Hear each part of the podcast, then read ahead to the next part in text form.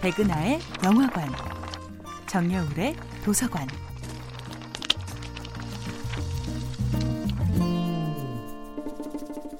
안녕하세요.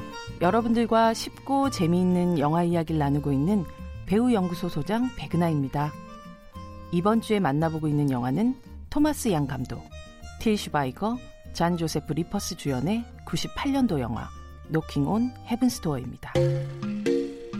죽음을 선고받은 남자들의 로드무비라고 하면 어쩐지 너무 슬프거나 비장하게만 들리지만 사실 영화 노킹 온 헤븐스 도어는 짜릿함과 웃음이 버무러진 범죄 탈주극이기도 합니다. 평생 범법 행위와는 거리가 먼 삶을 살았지만 환자복을 입은 이들이 바다를 보기 위해 할 수 있는 선택은 병원 주차장에 있는 남의 차를 훔치는 것이었죠.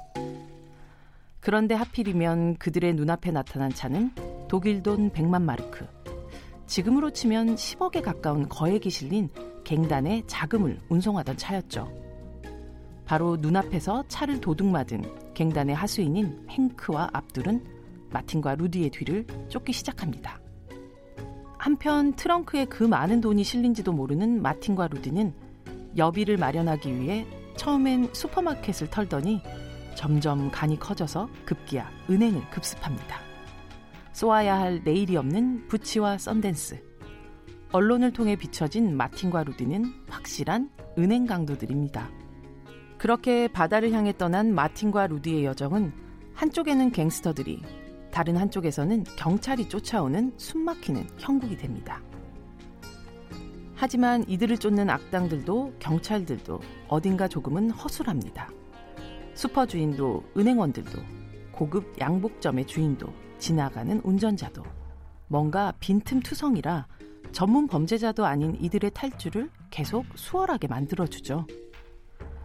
특히 검은 선글라스를 쓰고 그들의 뒤를 쫓는 마피아의 조직원 행크와 압두를 보세요. 시종일관 진지하지만 그들이 하는 행동은 더맨더머가 따로 없을 정도입니다. 어린 시절 보았던 톰과 제리 같은 만화 영화처럼 쫓고 쫓기는 과정을 보며 웃음을 터트리던 추격전.